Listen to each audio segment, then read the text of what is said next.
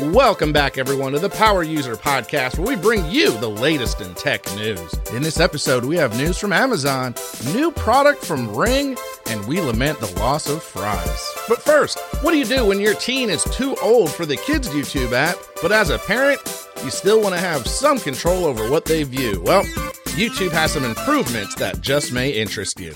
YouTube announced the launch of new beta parental control version called Supervised Experience, which serves as a middle ground between the standalone YouTube Kids app and its main site youtube.com to cover the unmet needs of tweens and teens user segment. Interestingly, its content moderation system in the beta will use the same mix of user input, human review, and machine learning. It also will disable in app purchases, creation, and comment features, although YouTube mentioned that over time these features could be added through an age appropriate approach. The beta will be rolled out in the coming months for parents who can allow access to their kids via a supervised Google account. Amazon opened up their cloud gaming service Luna for users in continental US. You can try the service for free on select Fire TV devices without an invitation. As you may know previously, Luna's early access launch of both gaming service and Luna controller were invite only, but now it's available to everyone. Signing up for Luna gets you a 7-day free trial to Luna Plus channel. Caveat for users who do not have Fire TV but curious to try out the service on Windows, Mac, Android, and on browsers, you can still request an invitation to access via amazon.com slash luna.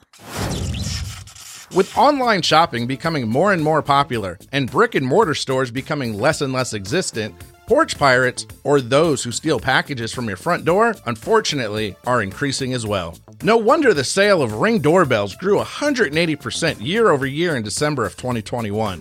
So, of course, with that type of sales momentum comes the announcement of the Ring Video Doorbell Pro 2. So, is it worth the upgrade? Well, the Ring Video Doorbell 2 has quite a few improvements. For one, a taller square field of view which allows you to see visitors from head to toe.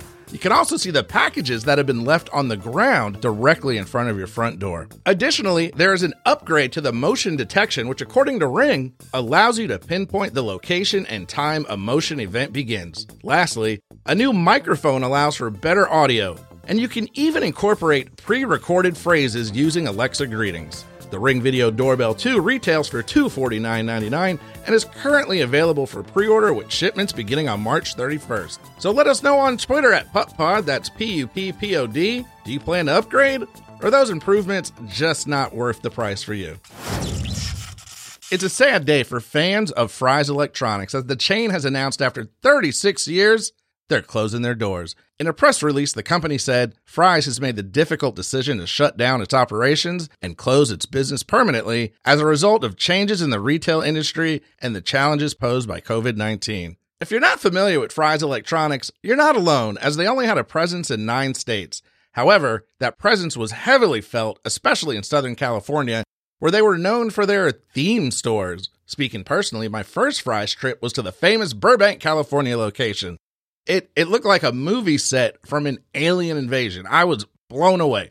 I'll never forget the first time I walked in there. Meanwhile, a bit down the road, the Palo Alto store had a Wild West theme, while Woodland Hills was modeled after Alice in Wonderland. And yes, a friend and I made the trip to Woodland Hills just to check it out. For fans of Fry's, it was more than just a store, it was an adventure. In a recent tweet, video game programmer Brianna Wu posted, it was always a blast. It was a nerd Disneyland.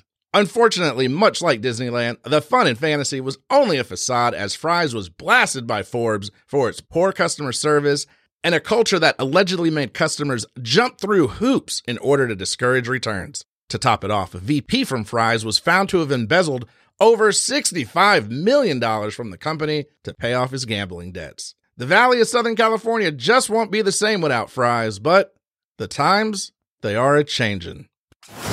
Yeah, that story was a bit of a bummer for me. Uh, have you been to a Fry's before? For the matter of fact, I have. actually. There is one down uh, by the Renton in Washington, very close to where I live now.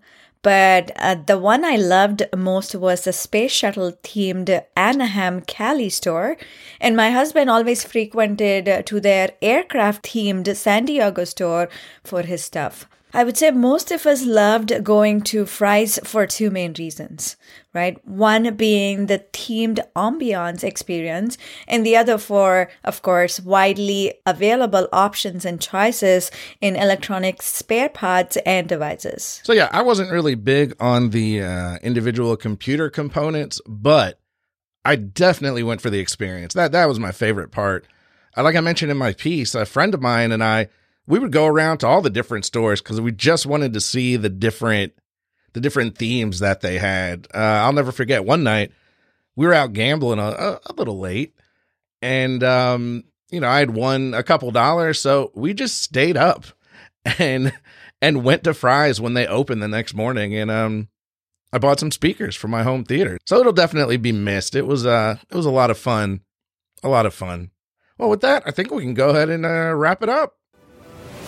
Everyone, that's it for today. Be sure to follow us on Twitter and rate us five stars in iTunes. We'll see you tomorrow with the latest tech news.